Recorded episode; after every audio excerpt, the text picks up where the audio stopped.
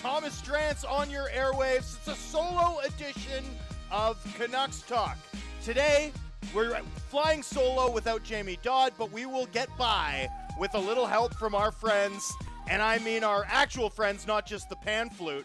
Has anyone else noticed, by the way, that as our theme music has become vibesy in a wholly positive way, so the snowball has rolled down the hill for the Canucks at just about every level of the organization, including their prospects over the past two weeks. We'll get into all of that. We're going to have Dan Murphy join us at 12:30 to discuss the good times, the vibes around this team right now. At 1 p.m., we'll have Jason Bukala Bukala, of course, is going to join us. He's the former scouting director of the Florida Panthers, longtime scout with the Nashville Predators as well. He's going to come on to talk about Tom Willander's uh, scintillating debut weekend uh, with BU and Jonathan Lekkerimäki's star turn as he's bounced back in a major way in the SHL this year. And then Harman Dayal, who was on site at Rogers Place on Saturday as the Canucks – defeated the Edmonton Oilers for a second straight game. He's going to join us and talk some talk about some tactical changes that he's noticed from the team, the buy-in he's say, seeing from top players, and what's different about Elias Pettersson's game. He'll join us at 1:30. Uh, we'll get into everything around the team and, and with a particular focus on what we, what I saw at practice. I literally just returned from practice at the Wells Fargo Center, and it was a really interesting one. We'll get into all of that. We'll, we'll maybe play some Tocchet audio and we'll get into some takeaways from what's been a very hopeful, encouraging start from this team over the course of the first segment. But first, let's pay some bills. Canucks Talk is brought to you by our dear friends at Avenue Machinery and Douglas Lake Equipment. Be a champion on the worksite and find them together online at DLEAM.com com. Uh, we're coming to you live from the mobile Kintec studio. I'm, of course, coming to you from Philadelphia, Pennsylvania.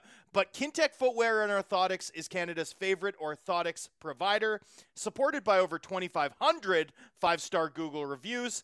Find your perfect fit at kintec.net. And of course, over the course of this segment and throughout the show, I'm going to need more than just a little help from my media friends, I'm also going to need a little help from you, my best friends, our listeners. You can get at me 650 650 at the Dunbar Lumber text line. Dunbar Lumber with three stores to serve you in Ladner on Bridge Street or Dunbar Lumber Express at Ladner Center or Arbutus in Vancouver. Finally, you can also visit them online at dunbarlumber.com. All right. So, look, there's a lot to get into, but I want to start with a blow by blow from today's practice because I, I found today's practice to be truly fascinating in, in, a lot of ways. Lineup news, not much. Well, you wouldn't expect much given the way that this team has played and their results to this point. Plus a goal differential, 2 0 0, second in the NHL. If you go check the standings page right now, uh, very few lineup changes. Teddy Blueger continues to be absent is is to me the big headline because he was obviously day to day. Clearly, uh, something got evaluated, and, and he's now week to week. The fact that we haven't seen him skate with the team now in very nearly approaching a week, we haven't seen him on the ice since uh, you know the preseason at this point. Um, definitely a concern, and, and just too bad because Blueger was kind of flying, playing really well um, in the preseason and, at Canucks training camp. And as Rick Tocchet pointed out today, Teddy Blueger is the sort of player who really helps the team when they're under siege, the way that this team was against Edmonton at Rogers Place on Saturday night. So he was absent. So was Guillaume Brisebois. Uh, no update there either.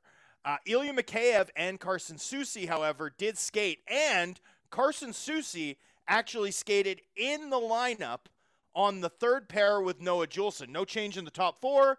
Juulsen, Soucy, third pair, with Akito Hirose skating as an extra.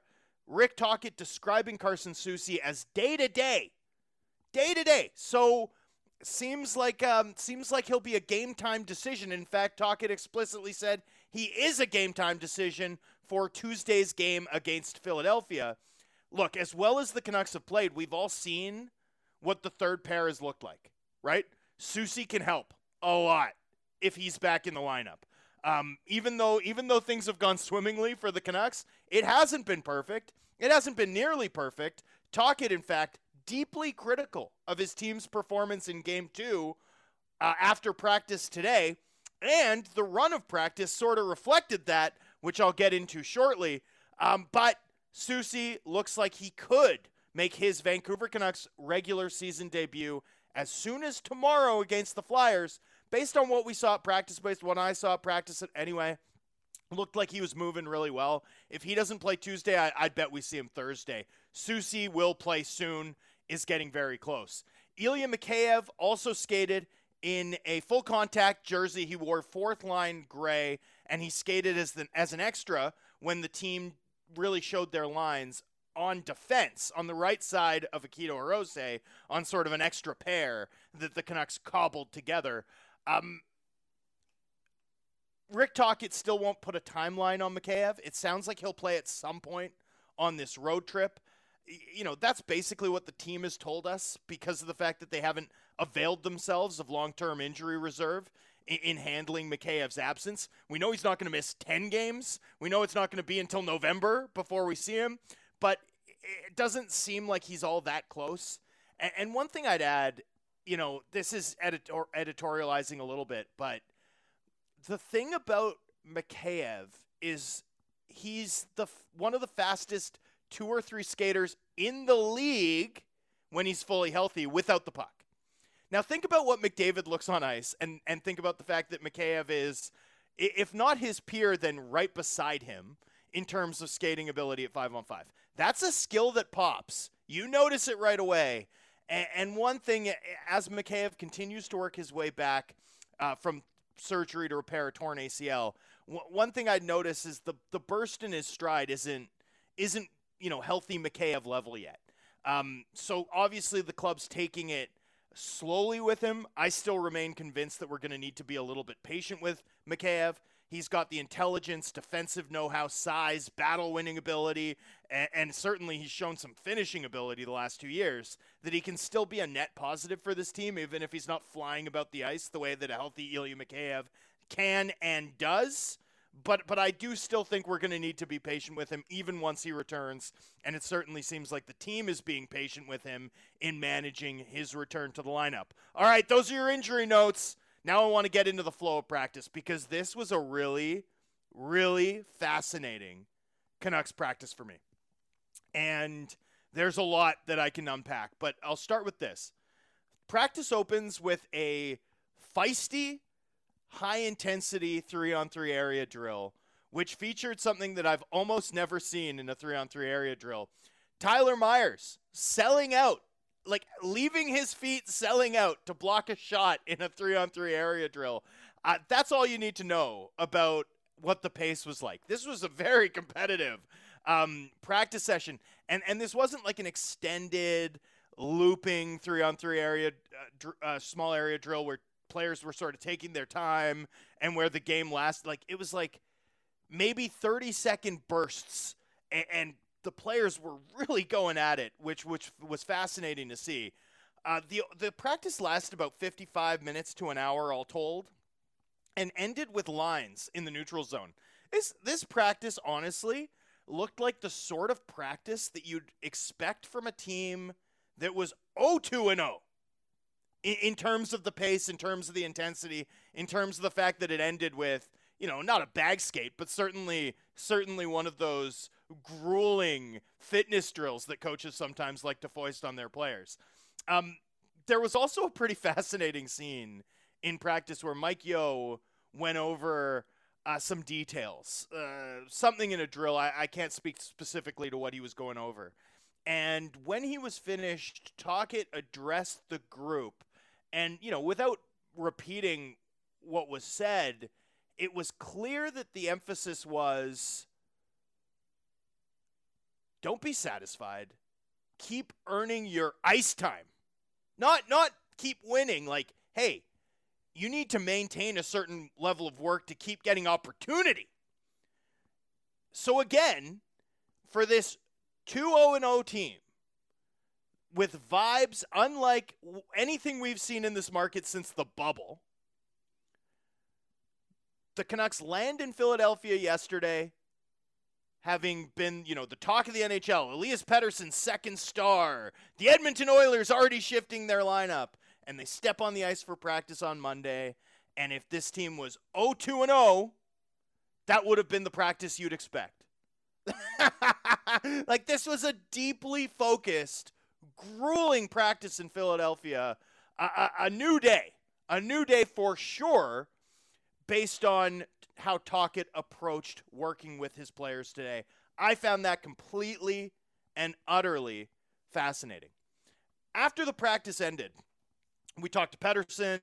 I talked to Hoglander. I had a quick chat with JT Miller.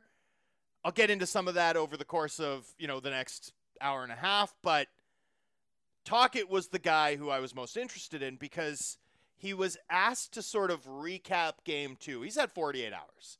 You you know he's watched some video. And Tocchet's commentary about game two was that he wasn't very happy with how the team had played. Like he, he wasn't. He just wasn't. Um, we'll run the audio so you can hear it for yourself, but he didn't like the way that the club you know, he liked the compete, he liked the game management. There were things he liked, but he wasn't happy that the Oilers had just tilted the ice so significantly, that his team had spent so much time under siege, holding the fort, bending but not breaking against the Oilers. And and look, I think he's right. Right? And and this is one of those things I like to talk a lot about the macro versus the micro, and this is this is the thing. I loved Saturday's game as a viewer. And here's why. I liked it because the Canucks, for me anyway, start off, you know, the Oilers come out like a cup contender that's been wounded, right? They come out hard. They score on their first shift, five shots on goal. They came out angry. It was awesome. And the Canucks slowly but surely churned that period in their favor. They had some good fortune. You need some good fortune to score two deflection goals in the same period. But they also kept the Oilers from getting a, a, a shot on goal for the last 12 minutes of the period. Um, they were getting the balance of chances after that first shift, and they built a lead. And because they built that lead, the Oilers had to continue to press with a level of intensity that we just don't see that often in mid October. Um, finally, the Oilers tie it, and then we get that very weird 2 on 0 goal where Warren Foegele and Darnell Nurse just absolute rookie mistakes to set up a 2 on 0 for Pettersson and Studnicka. And then again, the Oilers have to press, and they tie it again, and then again, the Canucks take the lead. And the last 10 minutes of that third period, the back half of the third period, the back half of the first period, for 20 minutes in that game, the Canucks played really well. But for 40 minutes, the Ed- Edmonton Oilers were all over them. Now, even then, there were things the Canucks did. In particular, I thought they did a really good job taking away the easy stuff down low. Right? The Oilers got their chances, but they had to work really hard for their chances. And every time they couldn't take one, it's like you could feel the psychological barrier, the psychological weight of their loss in game one, of the fact that they were trailing, of how hard they had to work to manufacture offense versus the fact that the Canucks just seemed to get the deflection goal, get the 2 on 0. Um, you could feel that building as the game went on. I thought the Canucks managed the game really well, and I thought their best players competed really hard. And for me, you know, there's sort of two main things I wanted to see from this team out the gate. One, I wanted to see them approach it with due intensity, particularly because, you know, one of the reasons I've tended to have a fade position on this club is that I haven't seen their best players play with that sort of like committed, consistent winning focus and discipline and intensity year over year, game over game, week over week um, over the past three years. And, and certainly they leap, leapt over that bar on Saturday night in, in a really thrilling win. Um, the second thing is I wanted to see them start well. Like I, this team needs to start well. So getting that win, I think matters. And yet, when when the game is done and you sort of look at it and think about it and think about how much time the Canucks spent in their own end, about how rarely they possess the puck, about how many battles the Oilers were able to win in the neutral zone in the offensive zone to keep you know sort of churning that puck possession, that dangerous zone time uh, against the Canucks. You know, it's one of those wins where in the micro I loved it. It was entertaining. It was fun. The Canucks competed hard. I thought they showed real tactical nous. Like I liked all of that. I thought they were intense. I thought they were intense and I loved it. So in the micro, you can like it. But big picture, if you're winning games like that on a regular basis, you're not going to be winning them for long, right? And and I thought Tocchet sniffed that out. I thought he wasn't satisfied with it. He, he he liked parts of the game, but he wasn't satisfied to win that way. That's not how he wants to win. He doesn't want this team to be on the back foot. And he practiced like he wasn't all that happy with the performance, despite the fact that the club came away with two points. Now, I wouldn't say was critical of the performance, or no, you know what? I would say was critical of the performance. I wouldn't say criticized it, right? There's a difference there.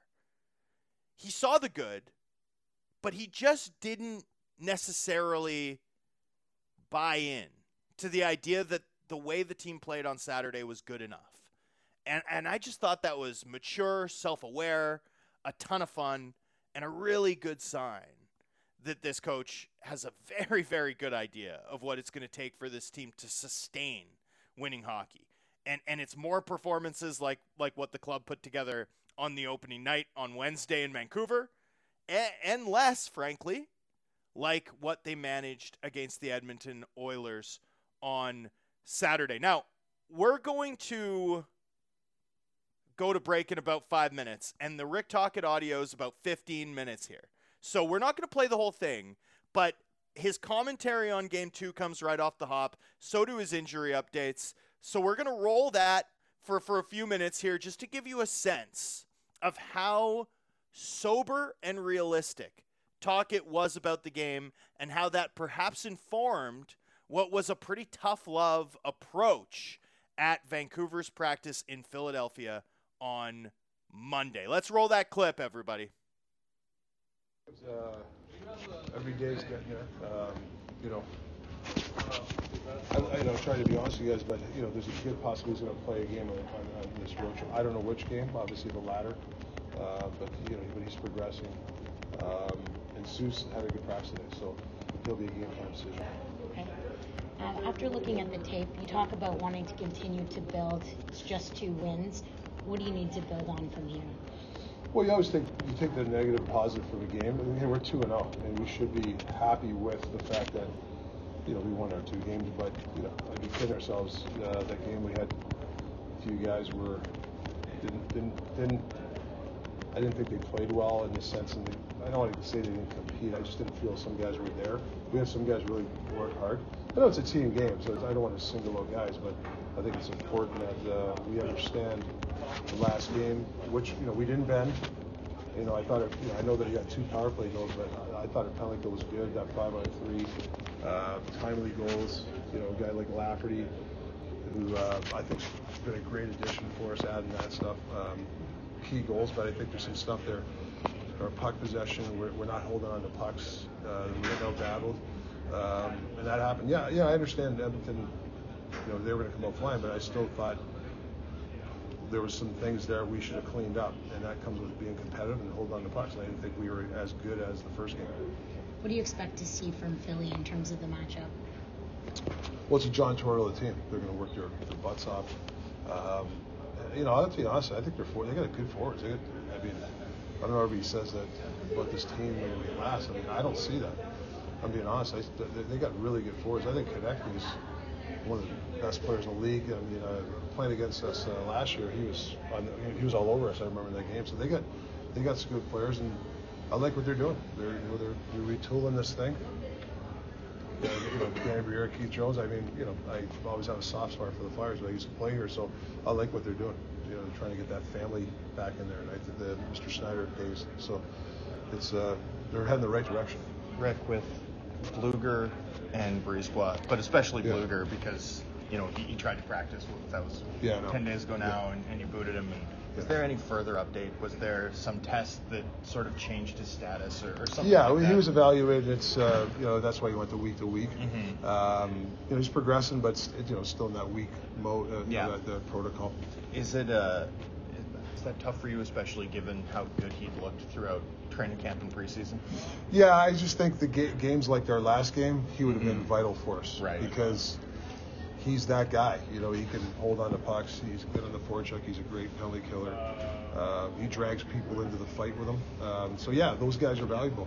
With your commentary about Game Two, the the win on Saturday night, um, seemed like the competitive competitiveness of your group was there, and maybe some of the game management stuff. But is it the type of win where you know if you win four or five of those and they look like that, you're probably in trouble big picture? Well, I, I yeah, I mean, listen, every team, I don't care. You can, you know, Vegas last year, you know, they they probably had some games like that, but they Yeah. win those games. So that's the positive. You mm-hmm. know that we didn't crumble. You know, we didn't bend.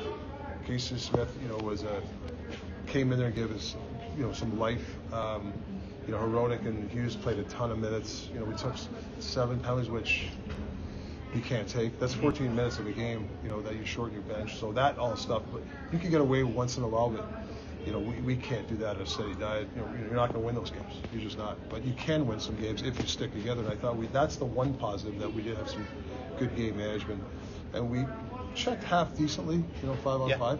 You know, it was obviously the power play kind of dictated a lot of the momentum. Uh, back half of the first, back half of the third, probably like those 10 minutes. Yeah. So, Tocchet went on and discussed a ton of topics, but we'll leave it there because we've got to go to break. We've got a loaded show. We've got Dan Murphy. We've got Jason Bukala. We've got Harman Dayal. We've got lots to unpack, and we'll get to it on the other side. You're listening to Canucks Talk on Sportsnet 650.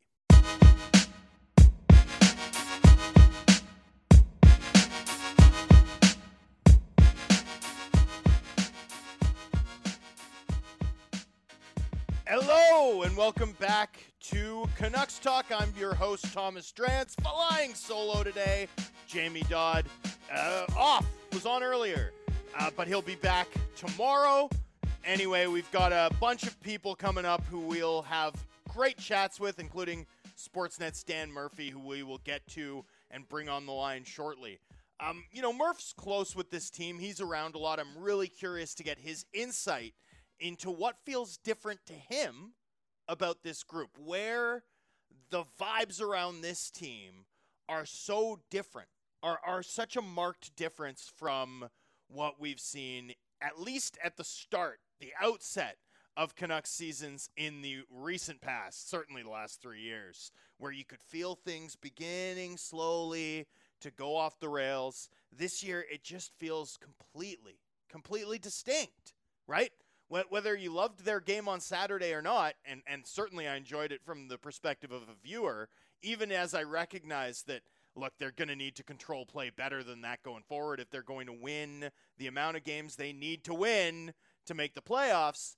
Like, there, there was just a lot to like in the competitive intensity that you saw from the team. And, and look, I thought it translated at practice on Monday in Philadelphia. I thought you could tell how dialed in this team is at the moment.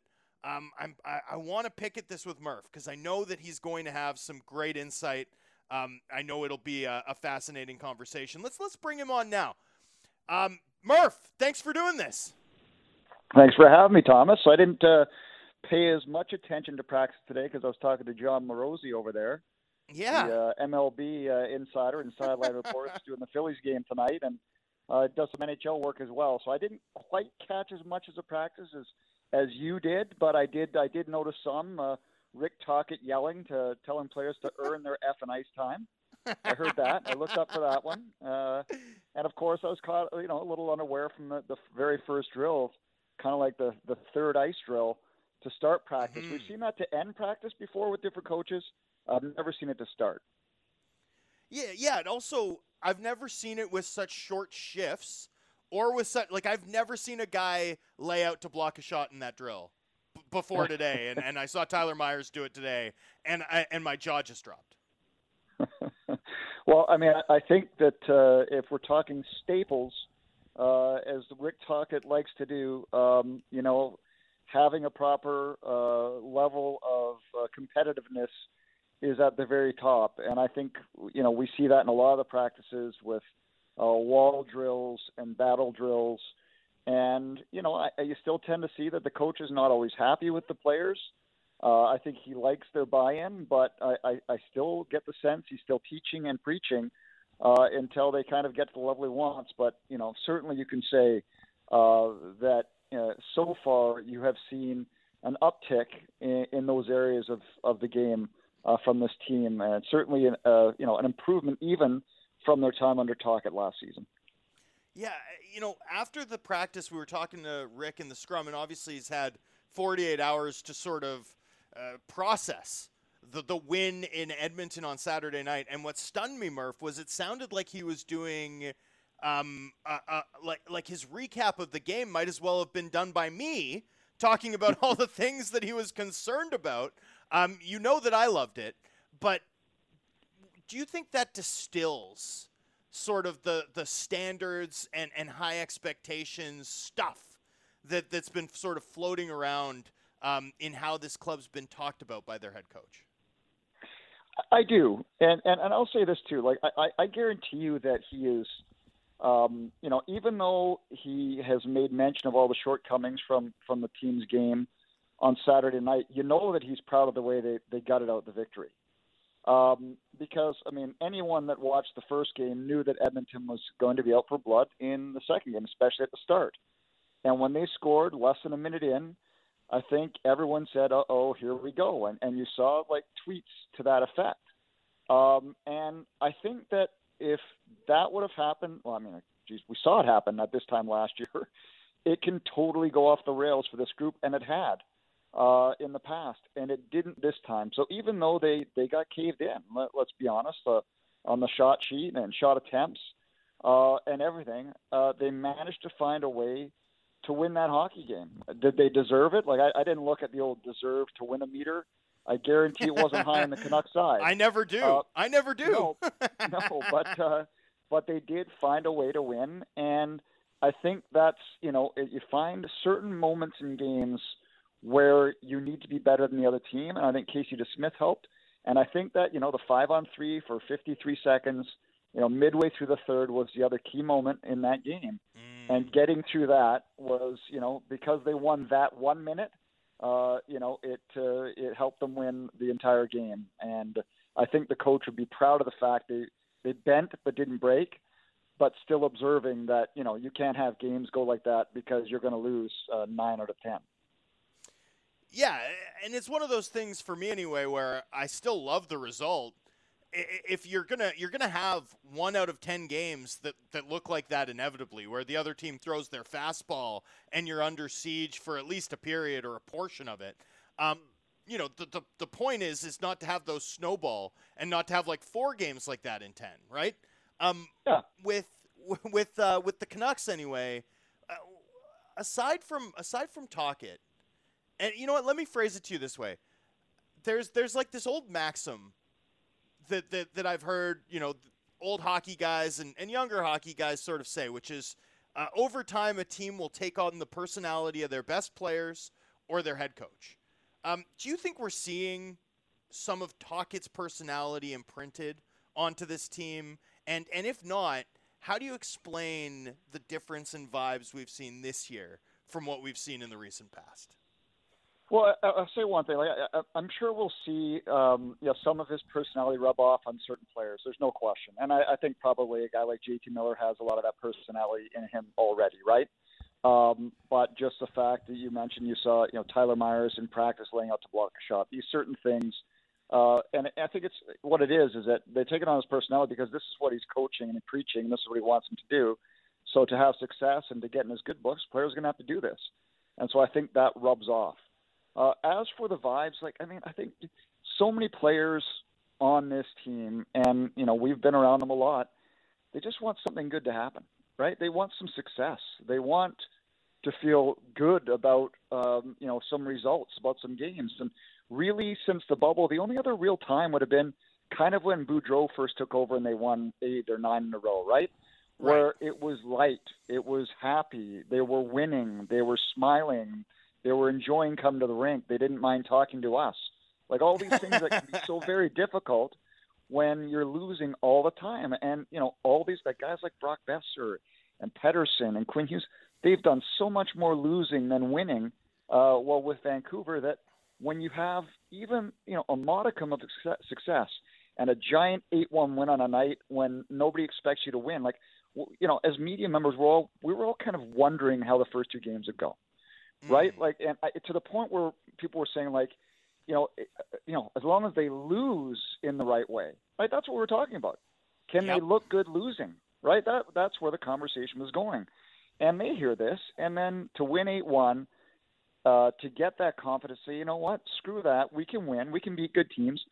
You know, we we we don't want to be known as a team that's just working hard and is competitive now. We want to win games. So when you have a little bit of success and then you win that second game where you probably didn't deserve it, I think guys feel good about it. And it, they haven't had many chances to do that over the last five, six, seven years.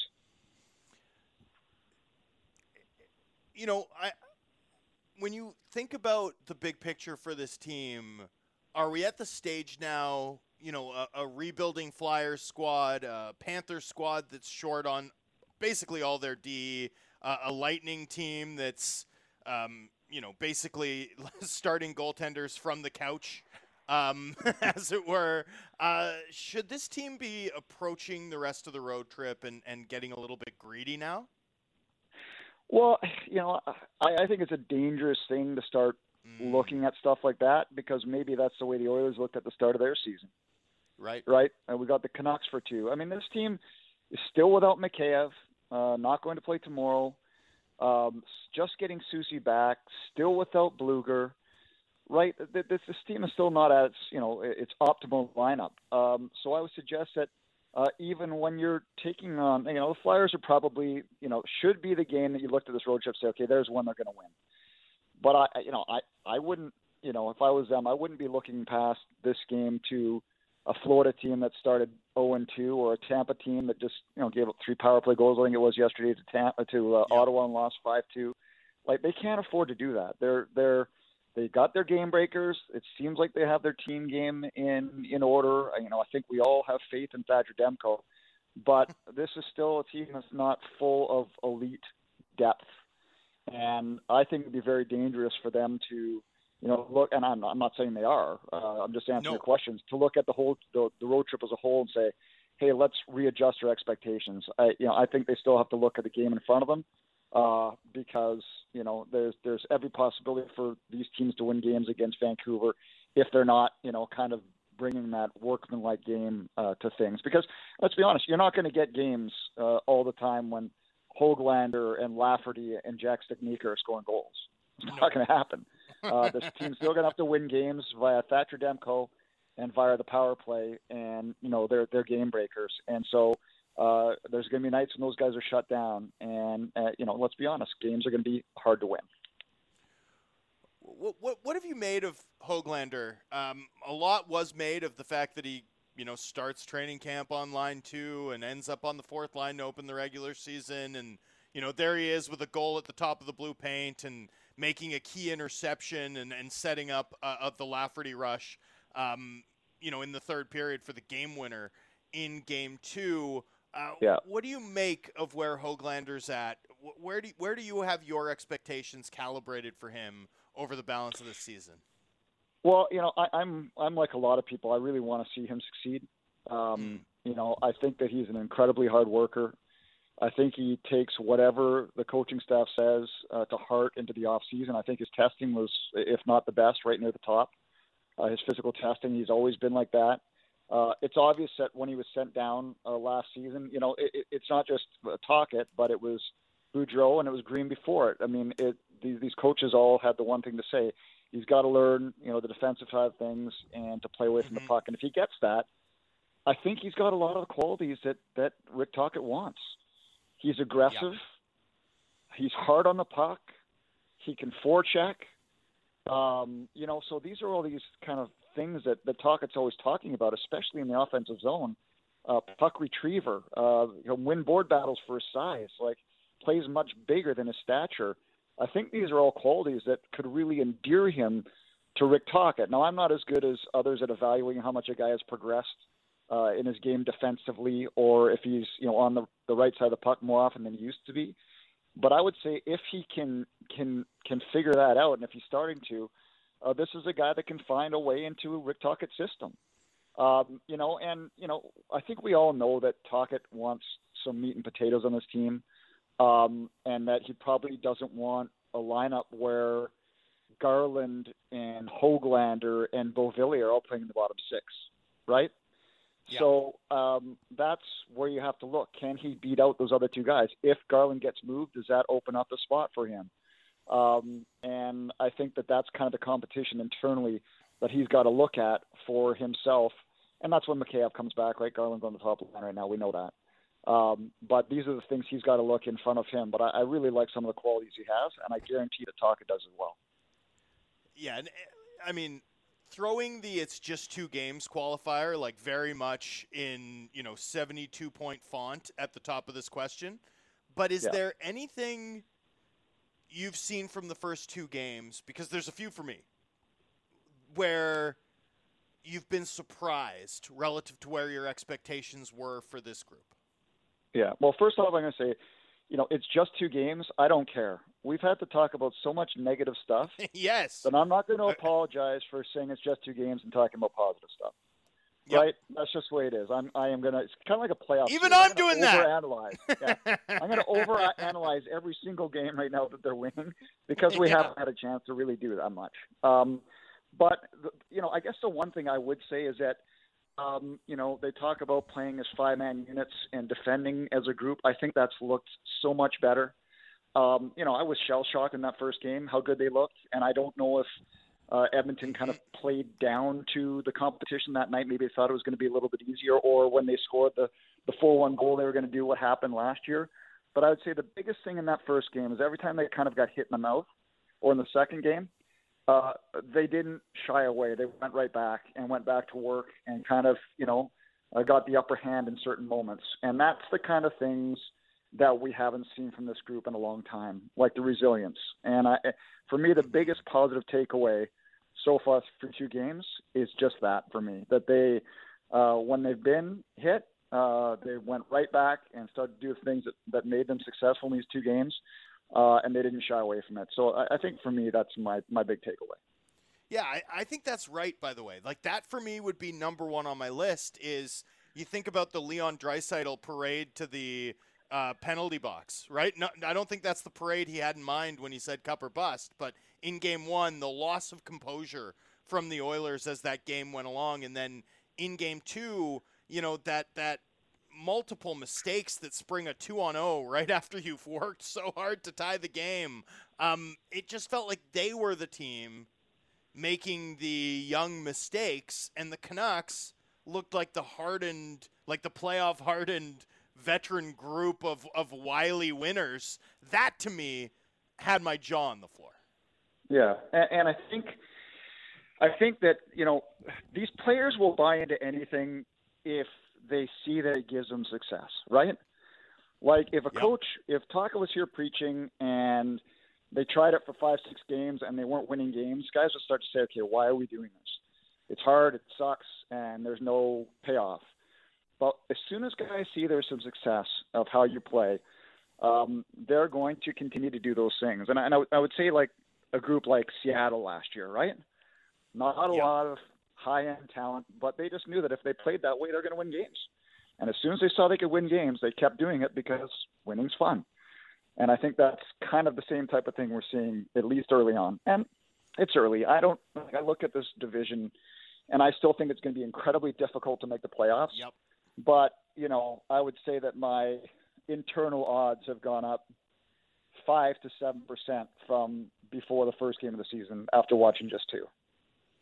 Yeah, I, and I think five to seven percent's probably pretty close to the market, right? I, I mean, their playoff odds have gotten better. Uh, Dom Luszczyszyn's model likes them about six or seven percent more, so I, I think you're being realistic there. Murph, I want to I want to change gears just a little bit because tomorrow is our first regional broadcast on Sportsnet uh, Canucks mm-hmm. game. So we're gonna have Shorty on the call, DT on color. Um, you know, making making his triumphant return to the market. Eventually, we're gonna have Ray Ferraro mixing in. Uh, what are you looking forward to about this season and about working with the new team?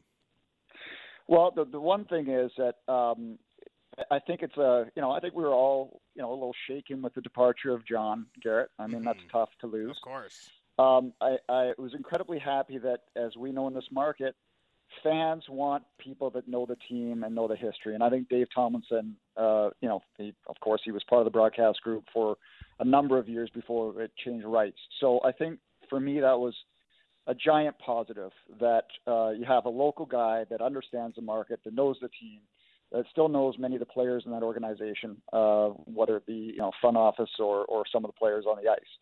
Uh, that I was very happy for, and you know, I'm and to say, I'm looking forward to working with Ray Ferraro because simply I think he's the best in the business. Yeah.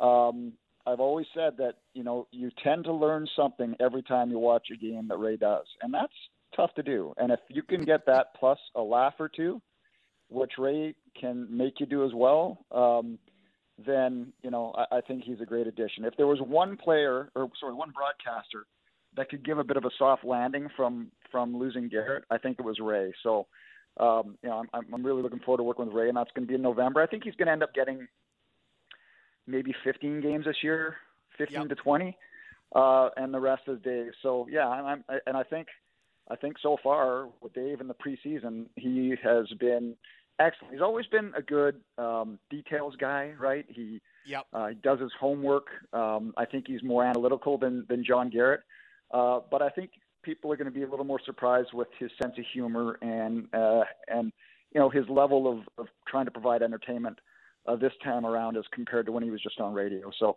um, I'm excited for the broadcast. Yeah, and, and of course, built in chemistry with Shorthouse as they called radio games together for a long time. Uh, I'm certainly looking forward to uh, streaming it even as I watch the game live tomorrow. Uh, Dan, thank you so much. Uh, to let our listeners know, you know, I don't ask you often, I, I only ask you when I'm desperate. You always say yes. We love having you on. Thank you so much for taking the time. Yeah, no problem at all. It's kind of like back in the days with Alex Edler. I'd say, you know, Alex, I will ask you for an in-game or post-game interview once a month, but when I do, you better give me a 30-second answer. So I'm kind of like the Alex Edler of your show. yep, steady, long-standing, record-setting. We we appreciate it, Dan. All right, have a good show, Thomas. All right, thanks, man. Bye.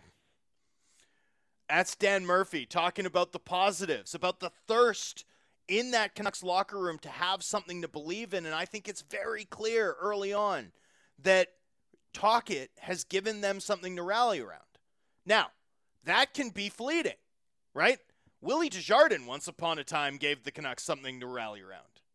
John Tortorella once gave this team something to rally around. And both coaches got off to fabulous starts in their first seasons. So don't take it to the bank necessarily in terms of uh, getting over your skis about where this season is fated to head, but it still matters. It's still like it's still something. Now, can the team take that something and run with it? Can they build it into something that actually matters? Can they maintain this level of competitive focus for 80 more games? Because if they can, they're going to make the playoffs right? There's a lot to play for. We know what the stakes are for this group, right? We know that Elias Pettersson is on a bridge deal, right? Uh, what, what's the point of bridging a star? What's the point of bridging a superstar level player? It's to have the means to maximize the talent around them, right? Like that's that's part of the stakes of the season.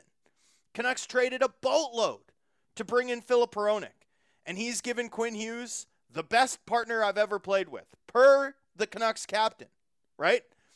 But his deal expires after this year. Like, this is part of the stakes of the season. The club executed the largest buyout in the history of the cap era, total value, on Oliver Ekman Larsson to create cap space, most of which, like the cap benefit of that buyout, most of it hits now, this year. So I think it's, I think it's, I think we should be focused on the positives in part in part because, again, that micro macro divide, right? Micro, the micro take on this team is they've got a lot of chips pushed into the middle on this year. So to get off to this start, to see this team buying in, to be performing in this manner, that matters. That matters. It's at least a sign that this team's small picture goal of being competitive this year, of making the playoffs, looks like it may work. Now, the big picture stuff, the stuff that I've I'm mostly focused on, right? The micro matters far less to me than the big picture in general. The macro is why I've been critical of everything from the Hronek trade to the Kuzmenko signing to trading picks for guys like Lafferty and DeSmith, even though I like both players and see how they fit a need. And the big picture is I- I'm still not sure about whether or not this team has the overall value in their hockey holdings to, to build a team capable of, you know, uh, accomplishing a more ambitious goal than simply being competitive and making the playoffs. However, however, if Tom Willander, who produced two points in his NCAA debut, is you know, even a 0.75 points per game defenseman as an 18 year old in the NCAA this year, if Lekkerimaki keeps on uh, a historic scoring tear in the SHL, well, like one of those guys pop, heck, if both of those guys pop, that can begin to change the calculus. And and what's been so fascinating about this week is it hasn't just been that the Canucks defeated the Stanley Cup contending Oilers, excuse me, in back to back games. It's also that the Abbotsford Canucks have started their season hot. It's also that Willander's off to a great start. Lekkerimaki looks like he's primed to bounce back and maybe then some after a listless D plus one season. That's what's made it feel like a snow week around the Vancouver Canucks franchise. We'll get into all of that and more on the other side of the break. We're going to be joined by Jason Bukala, a longtime NHL amateur scout, served as the director of amateur scouting for the Florida Panthers when they drafted Barkov, Weegar, Trocheck, Huberdeau, on and on down the list. Um, really excited to get into some of what we've seen from the Canucks organization outside the NHL level, and we'll do that on the other side of the break. You are listening to Canucks Talk on Sportsnet 650. Big opinions and good bets. It's the People's Show with Bick Nazar. Be sure to subscribe on Apple, Spotify, or wherever you get your podcasts.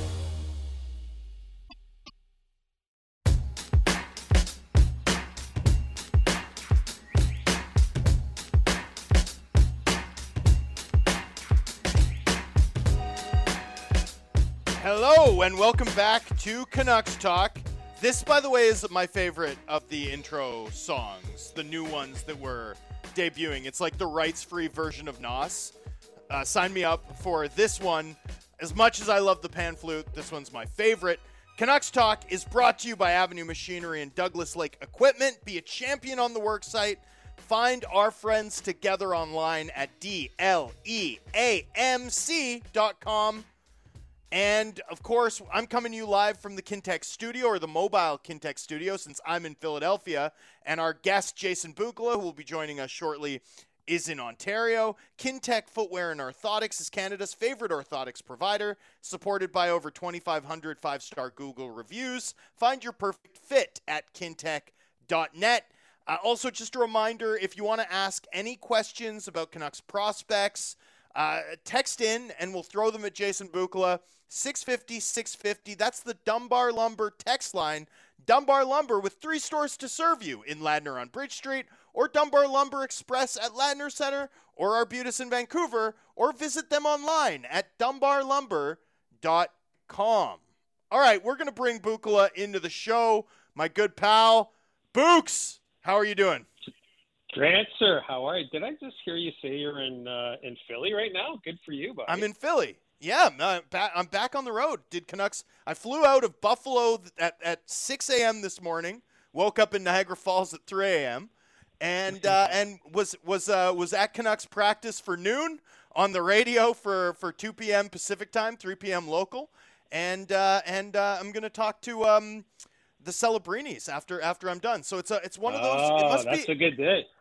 Yeah, must be uh, must be mid-season form for me. I'm grinding away, my friend. you absolutely are, absolutely are. And Philly's a good sports town right now. They got uh, the Oh, Eagles man. are hot, and the and the Phillies are uh, are obviously Well, they're- the NLCS. they're playing so tonight. Cool. They're playing tonight. Right. I uh, the moment they clinched, I went and thought, oh man, I better go see an N- NLCS game if I can. So I looked, six hundred bucks for standing room only. Ooh, wow. Yeah, not. I was like, I was like, I don't even think I'd pay six hundred bucks for first base line. no, So- that's that's pretty rich. That's pretty rich. yeah, I, I don't know if our listeners uh, re- realize this, but the cool thing uh, to bore everybody a little bit here in Philly, the cool thing about the way that they've set up the landscape for their sports teams, they've got the biggest parking lot in the history of sport because they've got those three venues right in the same parking lot. They got football, hockey, and baseball. It's got to be the best tailgating. Well, my friends in Buffalo would probably argue it, but uh, you know, one of the best one of the best tailgating uh, atmospheres with those three venues butting up against each other like that. It's pretty cool. Well, and of course, a reminder to our listeners uh, that the Canucks have uh, had their game move tomorrow against the Flyers. It was supposed to be a 7 p.m. or a 7:07 puck drop. Will now be a 6:07 puck drop, uh, and that's to uh, not conflict with the Phillies in the NLCS. I'm going to go to the rink at like 10 a.m. tomorrow in my suit and just stay there the whole day because it's going to be a zoo to get to Good and call. from. Good. Call. Anyway. good call. let's let's get into it because the Canucks are having something of a snow day week, right? I, I, it's like everything, every bet they've placed, they're on a heater. They're they're on a heater at the blackjack table here, and it's not just the team winning two games uh, against the you know pre one one of the preseason Stanley Cup favorite Edmonton Oilers. It's also what's going on outside the system. But let's start at the NHL level. I'm sure you've caught some of the Canucks games to this point. Uh, what stands out to you? What what's different about this team through two games? What what are you believing in that you've seen so far from the Canucks? So, uh, to the naked eye, uh, I've been enthused. Like I really have. I've I've, I've seen an uptick in uh, Yep. enthusiasm. I see. I actually genuinely see some people um, playing with more accountability. Um, uh, clearly excited to be part of the equation right now. I, I guess that's kind of a, a, soft way to put it. More excited to be playing to their identity. So like Brock Boeser looks like he's energized, right? And he's clearly off to a good start. You know, Pettersson's Pettersson. You know, Hronek's plus five, pal, through two games against the Edmonton Oilers. I mean, yeah, that's a that's a fascinating statistic in, in and of itself, right? Because as you know, if he hovers around zero for the year and brings the rest of his game, um, that's probably a small win, right, for the Canucks, I would say, um, on the plus minus ledger. But you know, there are some there there are some outliers. It's it's the energy, the buy-in. Um, the uh, the shooting percentage is off the charts. Obviously, they're finding pucks in areas and they're capitalizing on it. The power play has been ridiculous. It's like 44% through two games. The penalty kill. Let's let's be honest. At 72%, let's look at the Canucks penalty kill last year for what it was. Not very good, and I think it ended the year. You could correct me if I'm wrong. Around 70, 71%. It's horrible, right? Terrible. Um, they they go into or they play back to back against the Oilers, who have I mean, it's like the Harlem Globetrotters, their their power play, right? It's awesome to watch. It's a lot of fun. Horrible to defend. Your goaltenders on pins and needles the whole time, but they come out of that, um, killing off 72% of the, uh, the the penalties against against the Edmonton Oilers. So I actually call that a, a small victory because that's the best of the best. Like it doesn't get any better than Edmonton, right? What I saw in the penalty kill, and I'm interested to, to hear what you think. Um, timely saves. I thought that they, I thought that they, Yep. even with the Smith on the weekend, I thought that he made some timely saves, and it wasn't that they were, you know, his crease composure was kind of average. He got swimming a little bit, or he got moving side to side, marginally outside the post, so he had to track back, you know, to make a desperate save somewhere else in the crease. But listen, he got it done, right? And he battled, Yep. and he made he made some key saves. The other thing I thought was that really defensively, I'm starting to see where certain guys are going to have a role that I can count on defensively in the penalty kill, leaning more up front. Like you know, like I think that um, that is going to be in that mix. I think Lafferty is going to be in that mix. Um, I'm starting to see more definition in the lineup, so I was really happy about that. And um, you know, the numbers, the underlying numbers, they don't look awesome. but I don't want. I want to. I want to put in perspective. It was the Edmonton Oilers, a Stanley Cup contending team.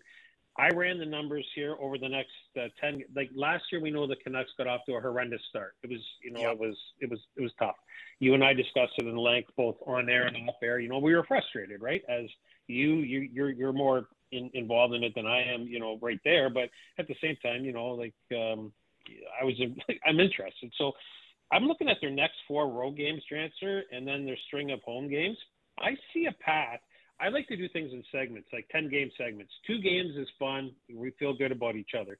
Where are we going to go for the next four road games? I think that they can split, which means that they could go three and two on this little road trip, five games, and then they can come home against uh, St. Louis, the Rangers, and Las Vegas. And uh, I think they go on a, a one a one gamer in San Jose after that but I, I see a path to like seven and three here. I really, I really do. And yeah, um, you know, six and four, seven and three. And if you are in that type of uh, territory after a ten game segment to start the year compared to years gone by, um, what a huge win that would be and a nice start. Let's not get too far ahead of ourselves, but I feel really way better today than I did a year ago.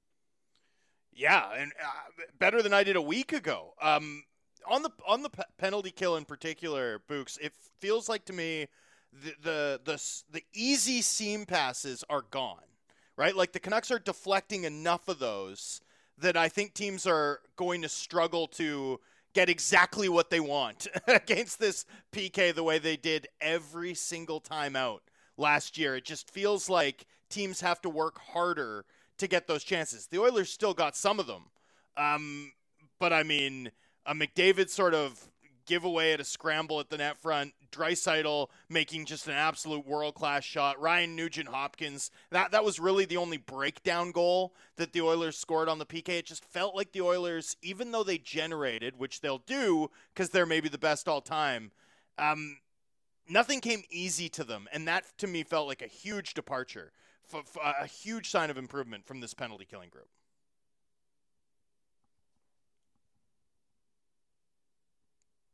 Books, I got you.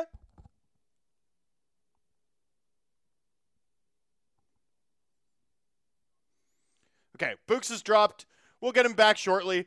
Anyway, that's my thoughts on the Canucks PK. We'll, we'll have Books back in two seconds. We'll get his response to the Canucks PK, and then we'll move on to prospect talk. Books, you're back? I'm back. I don't know. Is that you or me? Is that you or me? Yeah. I, am remote, so it might be me, man. Like, don't worry about it. We'll we'll roll with the punches. I just um, more than anything, I was just saying it felt like the Oilers had to work really hard on the PK. Uh, the easy seam stuff is gone. And, and, really, if you break down the, the Oilers' penalty killing goals, like for me, it's Draisaitl makes a world class shot. That's a that's a one guy in the world makes that play shot. Um, McDavid finds a loose puck, some loose change off a scramble. Um, you know, that's that's just kind of a puck luck, and then and then one breakdown on a Ryan Nugent Hopkins, you know, seeing I wrister from from premium position. Like one breakdown, given that the Oilers had what eleven penalty killer, eleven or twelve um, power play opportunities. That's pretty good. I I totally agree. I mean, I think uh, you know the the Nuge one, the Smith might want to have that one back. It, it kind of got on him quickly, but yeah, like the the McDavid one especially, like that could go either way. That's just a 50-50 puck, right? So yeah. I don't know. I, I felt like um, um, I felt like the Canucks have been pressuring the play more. So when it comes up top, or even when it gets out to the flank, I feel like the bodies involved on their kill are more active. They're jumping out and trying mm. to take away more space. And if you give up a goal against on the penalty kill out of a hectic net front play, um, I like that a lot better than being too stationary on your penalty kill and just you yes. know guys picking you apart through seams and stuff. So um, making the opponent work harder for goals, I'm I'm on board with you there. Um, I don't know, just more engaged. The answer is yeah. my, my, my take right away is that the group is more engaged. That's that's how I feel right across the board in all situations. I agree. Hopefully they can sustain it. Hey, peak. Speaking of picking uh, oppo- opposing penalty kills apart through the seams. I want to ask you about Hunter Brzustewicz, uh, mm. OHL defenseman who is just on fire, top five in the league in scoring, second in assists. That's not among defensemen, that's among all players. Uh, what's going right for Brzustewicz off the hop? What are you seeing?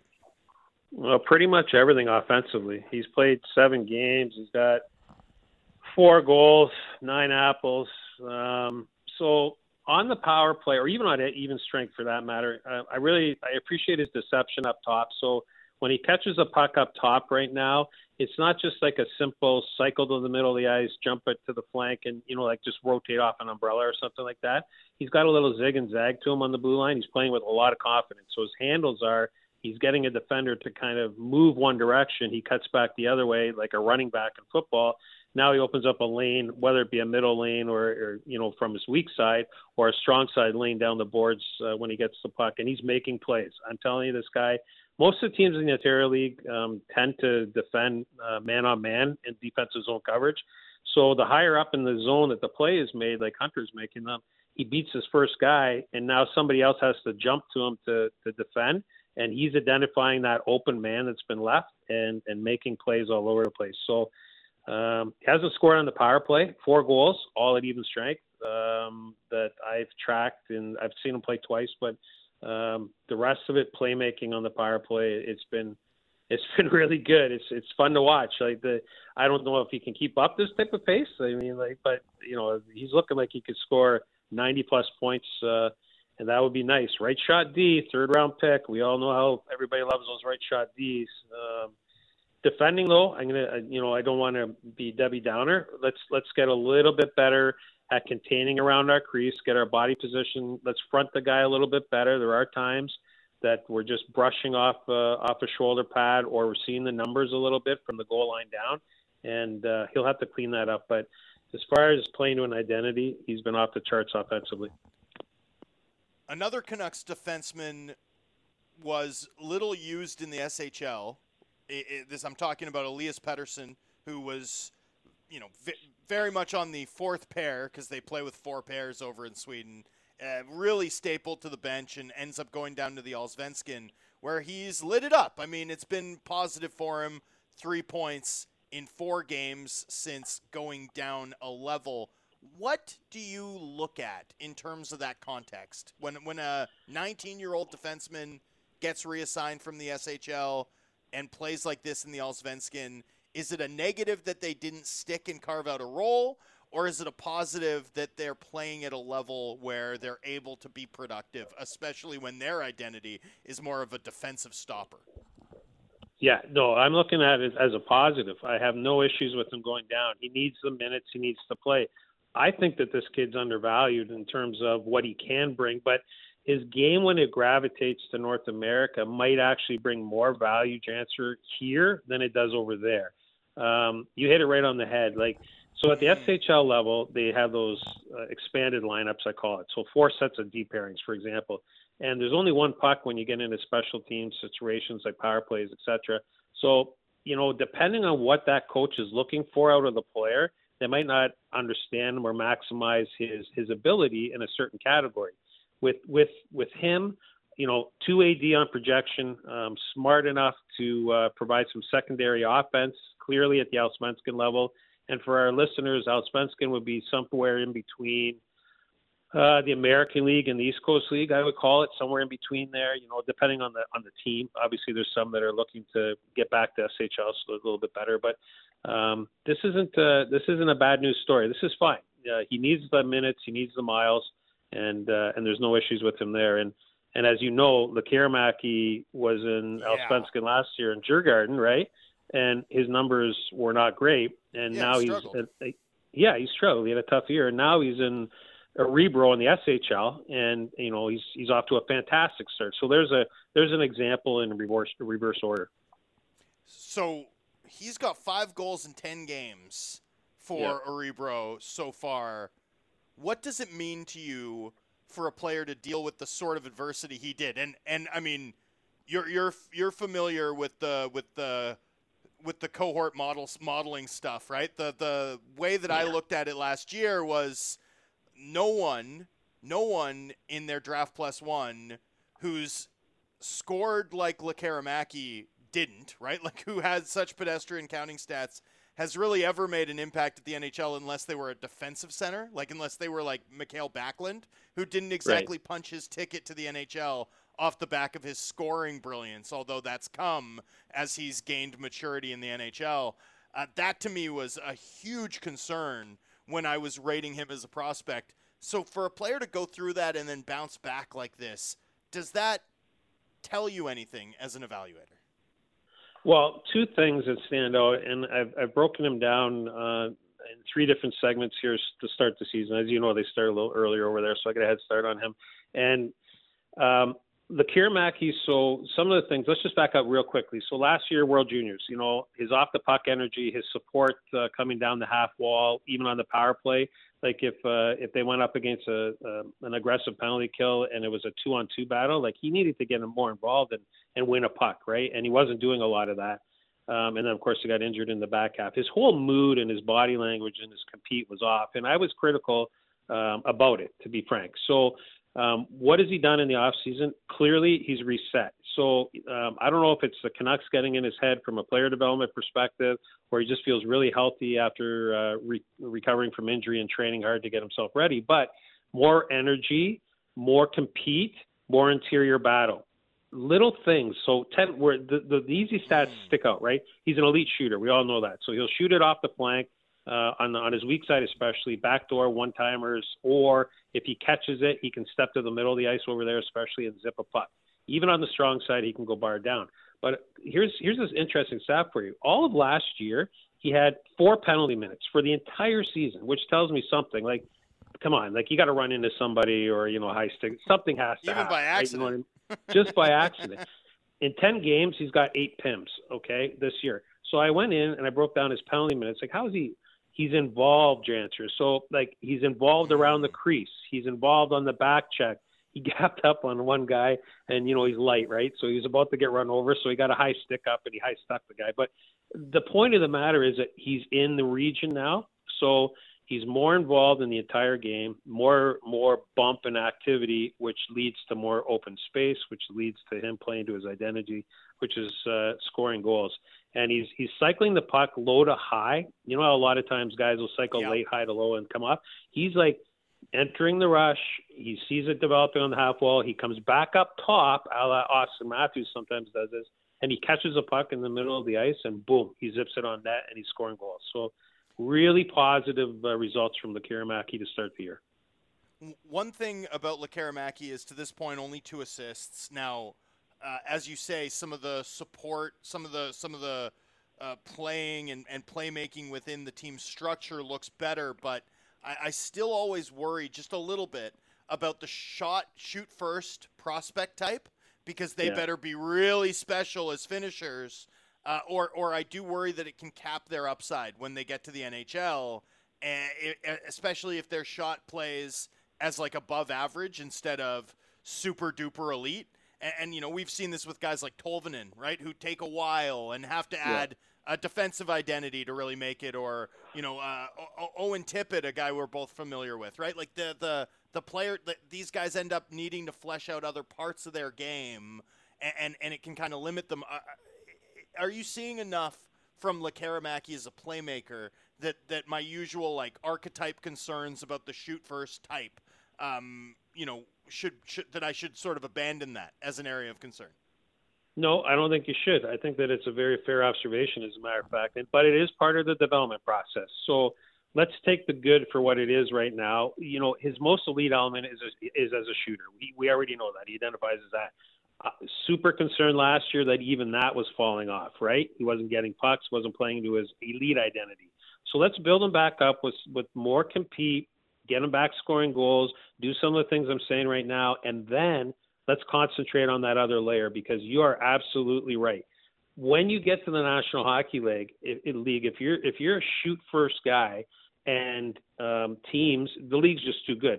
So if they know that off the puck they can be a little bit softer because you're a shoot first guy all the time, your time and space is going to be even more limited than a guy who has to keep the opponents mm. looking over their shoulder all the time because you can make plays like passing, distributing. So I think it's a really fair observation. So I would suggest to you that as we go on and we and we come back and we circle back in a month on him, let's see how he's like moving a puck to the to the wing or wherever in the middle of the ice. Where is he going next? You know, is he getting to open mm. space? And then is he deceptive? Maybe slowing it down a little bit off the rush, looking for a late guy coming. A la, you know, Willander scored a goal for BU on the weekend where he jumped into the rush late. Yes. Let you know, look for those types of things. Slow it down and make those plays. So, I think that's a really fair observation on your part, and it's really important as he develops. Let's get into Willander uh, before we go to break here.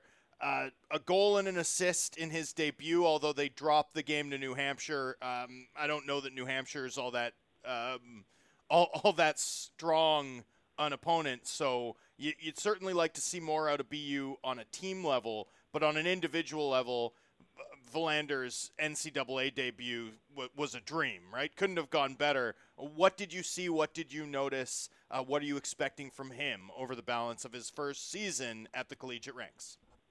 I thought he was excellent. BU comes in preseason number one, a lot of hype around the team. Um, they laid an egg against uh, UNH. They lost 6 4. They got hammered the next night in exhibition play 8 2 by the U.S. National Team Development Program. Um, but Willander, uh, you know, Celebrini, these guys, they played to their identities. And so he had a goal and assist in the first period alone. Um, and he played exactly the way you would expect him to. So in the in the first half of last year, he was he didn't push the offense quite as much. As we all know, he's an elite skater. His spatial awareness is great. He angles guys defense from the middle of the ice out really good. He's added an offensive element in the back half of last season. He's picked up exactly at that same spot now. He did roll out in the third pairing, which I think is going to change, especially after week one uh, at even strength. Mm. Um, but hey, elite feet, high end hockey IQ. On his goal, he killed a zone entry, bodied up to make sure that the guy was out of the play, if you will. So, you know, when you kill it and then the guy's still coming at you, now you want to make sure he's out of the play. The puck goes back up the ice. He jumps to open space, comes late, and he hammers a slap shot from the high slot, uh, beats the goaltender clean. So, played exactly to his identity. I'm a huge fan. We've talked about this leading into the draft. Uh, that's a heck of a player. That's this is a good news day. Like Brzustewicz, right shot D. Well, Willander, right shot D. Um, these are guys that uh, the Canucks should uh, should look forward to having down the road, and they're both off to great starts. They are the whole Canucks organization. It's been a very, very uh, encouraging last week for this organization, and I haven't got to say that on air very often, Books, since we launched this show three years ago. Hey, thanks for doing this. Always great to catch up. We'll do it again soon. You bet your answer. Enjoy Philadelphia. Thanks. Uh, thanks for having me on, pal. Anytime, bud. Be well. See ya. That's Jason Bukala recapping all the good news around Vancouver Canucks prospects and sharing some thoughts on the Canucks 2 0 0 start. We'll get into more of that on the other side when we're joined by Harman Dayal Stay right here. You're listening to Canucks Talk on Sportsnet 650.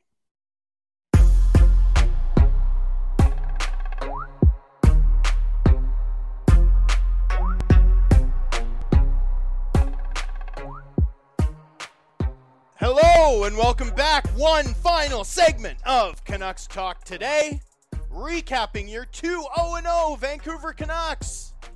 We're going to be joined by Harman Dayal shortly. We'll get into all of the nitty gritty stuff that is surrounding this team. In particular, I want to grill Harman on what he's seeing from Elias Pettersson and his physical assertiveness in particular. So, once Harman joins us, we'll get into that. We'll get into some PK minutia. No one breaks down the X's and O's like my pal Harman Dayal, and he was in Edmonton at Rogers Place. Uh, he saw the game live and he watched it with his usual hawk eyes. So uh, I'm really curious to get his thoughts on this. Um, anyway, we'll have him shortly and we'll get into all of it. Harman is actually on the line. He'll join us right now. Thank goodness I wasn't ragging the puck all that well. HD, how you doing? I'm doing great, doing a whole lot better now that I'm in uh, Vancouver rather than uh, Edmonton. I mean, don't get me wrong, covering the game was a blast, but every time you you visit again a city like Edmonton, you just come back and you're like, wow, Vancouver's beautiful. wow, did you go to the Joeys? No, no, that I, I don't. I don't think Edmonton only has a few hot spots. I'll I'll let them enjoy their their Joeys there. Boston Pizza? No, a craft. Man. oh, I like craft actually. Great spot. Um, all right. Well, I'm glad you had a terrible time in Edmonton. I'm glad you had a good time covering the game, though, because that's what I need to pick at here. I want to know what you saw, and I want to know the nitty gritty. And I want to start with the NHL's second star of the week, Elias Pettersson. The points to me are superfluous. What stands out is the way this player, who spent years being asked about his weight, has started to throw it around. What are you seeing from Pettersson in terms of his physical assertiveness in the early going? Yeah, I mean, Pettersson has been such a monster, and even if you were to totally ignore uh, the six points in two games he has, he's brought such a strong all-around impact in, in so many li- little you know different ways. I mean, you think of the way that he set the tone, even in game one early with that massive crushing hit on Cody Ceci, who's a who's a big boy himself, and then even little situations like Canucks are up 2-0, but Edmonton has a, a, a late uh, late period power play in game one, and it's Elias Pettersson who's going out to win that key defensive zone faceoff to ensure that the Canucks can retain a 2-0 lead heading into um, the second period. And then even when you think about this uh, this past game of the weekend, the Oilers were just obviously basically spent the entire second period on the power play. We're sort of do- dominating. Uh, McDavid scores tied up, and then it's Pettersson that has the response, setting up uh, Studnicka to restore the Canucks' lead. Um, there's just it's hard to describe, but it feels like he's really developing and, and becoming the man. Um, he's becoming sort of the, the alpha, where it's not just about the points and, and what he's doing offensively and the slick plays, but what he's doing as the sort of leader of this team, being the guy that's used in every situation. And um, when Rick Tocchet spoke after the game, outside of highlighting Casey DeSmith, Pettersson was the first name that came out of, came out of his mouth in terms of in terms of just how impressed he was um, at Pettersson's you know play away from the puck. I mean, how many passes did he pick off um, Saturday night to sort of disrupt Edmonton when they were really trying to press and um, and on a night where the Canucks were pretty heavily sort of beaten on the shot and scoring chance battle department. Um, Pettersson was on the ice, and in those minutes, the Canucks drove six scoring chances for and just one against at five on five. Like this is just a this has been such a dominant two way performance with physicality, face-offs, just all those details sort of adding up. How much is of it do you think is him getting stronger? How much of it do you think is a mentality that's changed over the last year, maybe year and a half? I think it's both. Um, in terms of the mentality, I mean everything you sort of sense around sense around him, and, and just talking to people uh, who know him. This is a player who's extremely motivated and a player who wasn't like sometimes after a massive breakout year, some players might um, subconsciously become a little complacent. But the sense and the vibe that you get around Pettersson is that he's that much more driven to take the next step, and he's and he's hungrier to like this guy's shooting to be not just one of the best players in the world, but I mean, he'd love nothing more, I think, than to obviously drag this team into the playoffs and you know be the type of player that's discussed as as an MVP candidate, and he's carrying himself accordingly. So absolutely, the mindset has been there, and especially with this core group as a whole, just being around them, you know, even in Edmonton and, and getting a chance to talk to guys.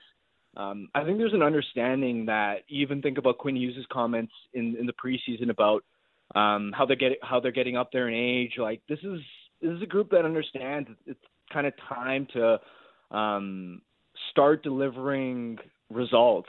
And I, I think obviously Pettersson being a leader starts that way. And then the physicality, I mean, absolutely. It helps to be stronger, to be able for him to win more battles, be more assertive that way, uh, to throw his weight around a little bit. Um, and even sort of consciously working on face-offs. Uh, I think face-offs are a perfect example of something that – for a lot of young centermen, it comes with age, it comes with experience. So um, I, I think it's been a combination of both for Pettersson. what are you seeing from the Canucks PK? You know, I know they got dinged for three goals across those two games, but I think when you unpack those goals, right, it's Leon Draisaitl makes impossible shot. Connor McDavid finds 50-50 puck under Noah Juulsen. Pro- probably just an unlucky bounce there. That's a 50-50 battle effectively. And maybe they blew a coverage a little bit on the Ryan Nugent Hopkins goal. So one goal that you'd kind of look at on video and be like, okay, this is what we have to do differently. This is a learning moment. And the rest of it is, hey, look, they're going to get their chances. They're historically good, but we pretty much made them work for everything they got. What what did you see where the Canucks better in particular four on five? Yeah, I think the biggest area is just that they are doing a much better job of having sticks in the middle of the ice in the slot to disrupt seam passes east west. Um, that's an area where, I mean, through both games, there were so many times when you'd see McDavid sort of um, tag back up at uh, at at the top of the uh, zone near the blue line, and then do his typical charging downhill.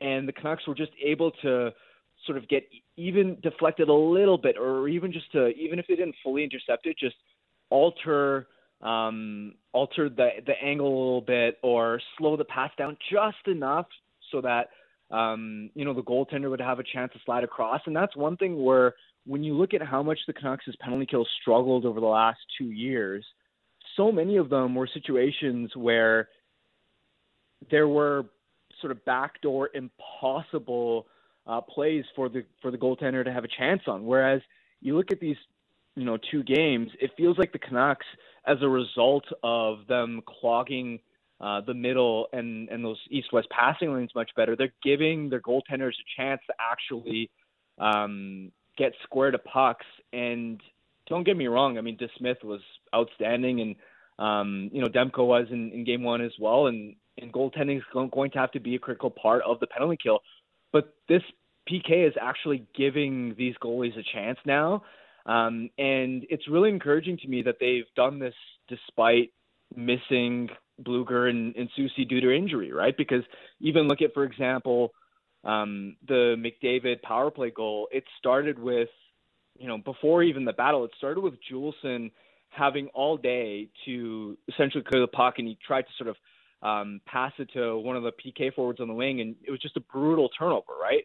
Um, you're with, you know, with somebody else potentially in the lineup, that mistake probably doesn't happen, right? So um, I think it's been really encouraging to see the strides that this um, PK has made through two games so far. Because look, it hasn't been perfect, but it's a notable noticeable difference to the eye.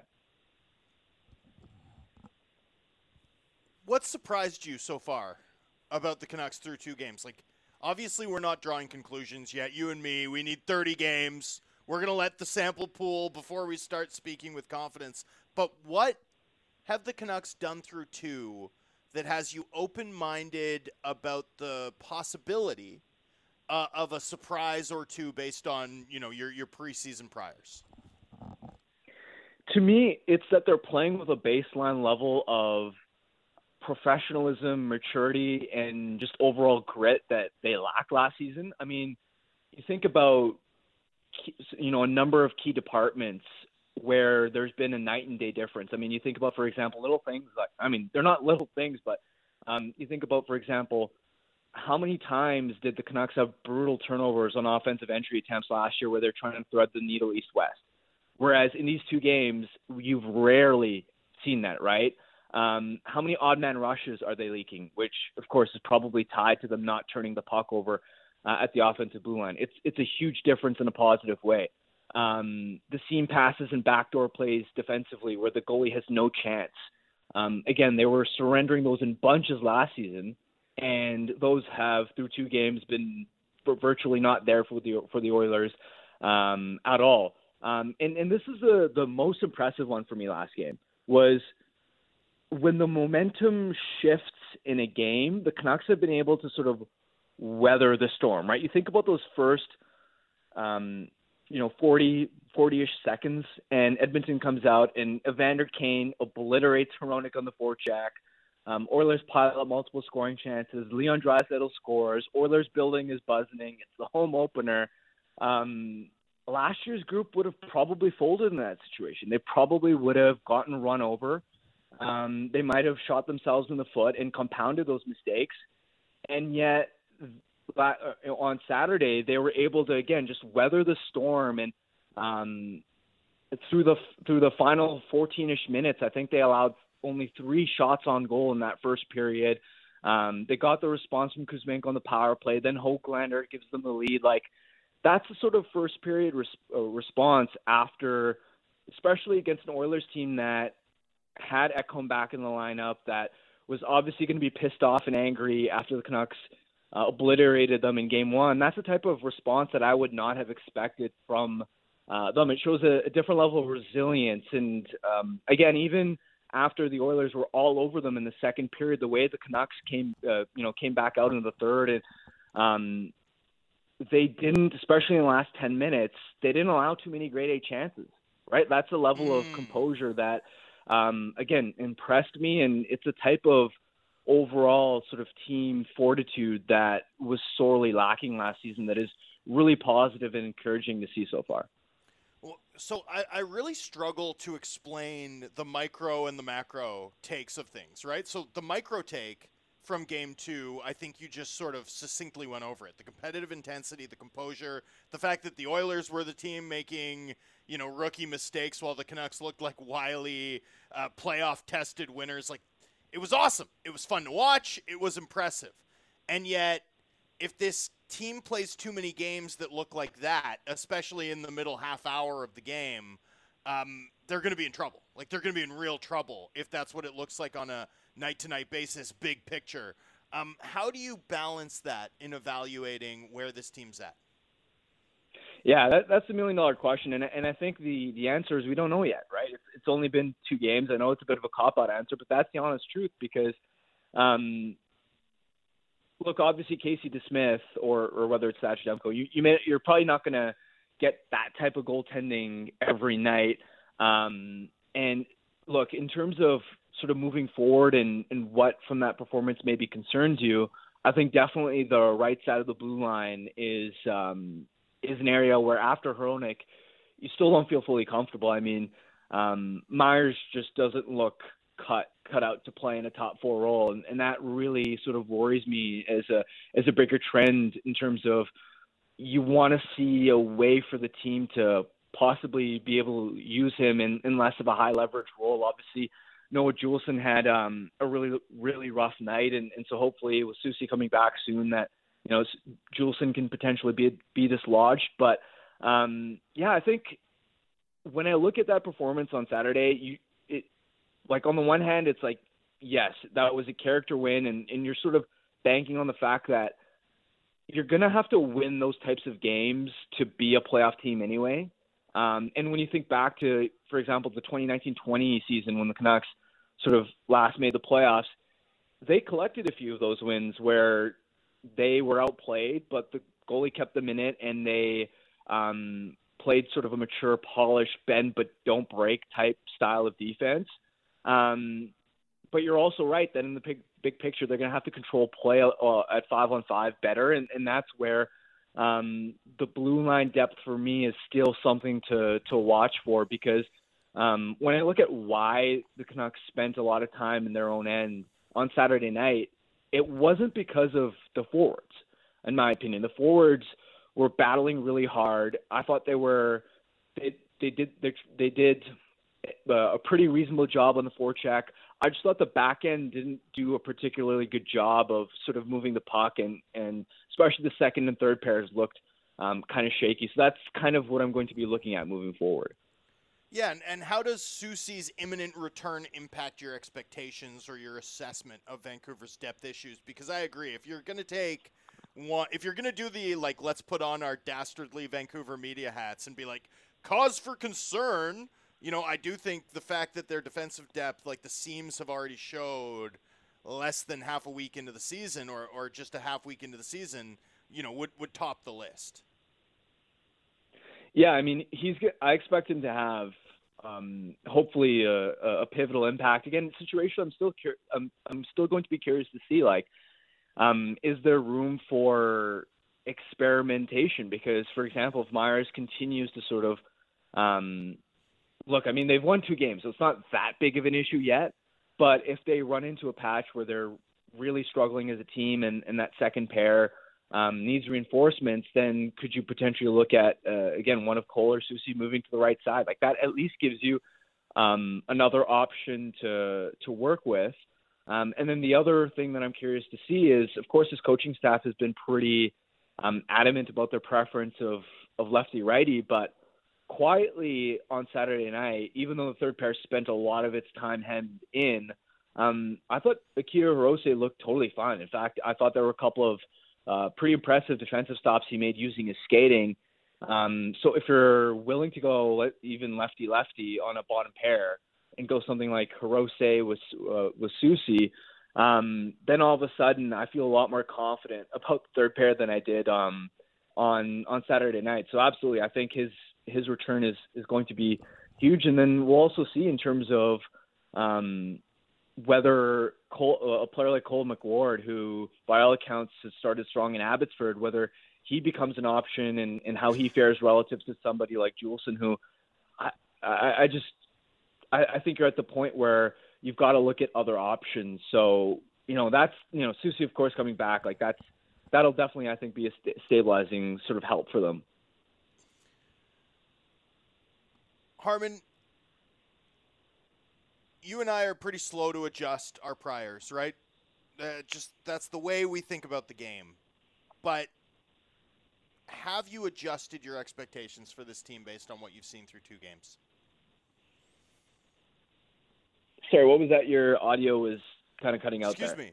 Just wanted to know if these two games have showed you something that has caused you to in any way adjust uh, your expectations, your your analytical expectations for this team this season?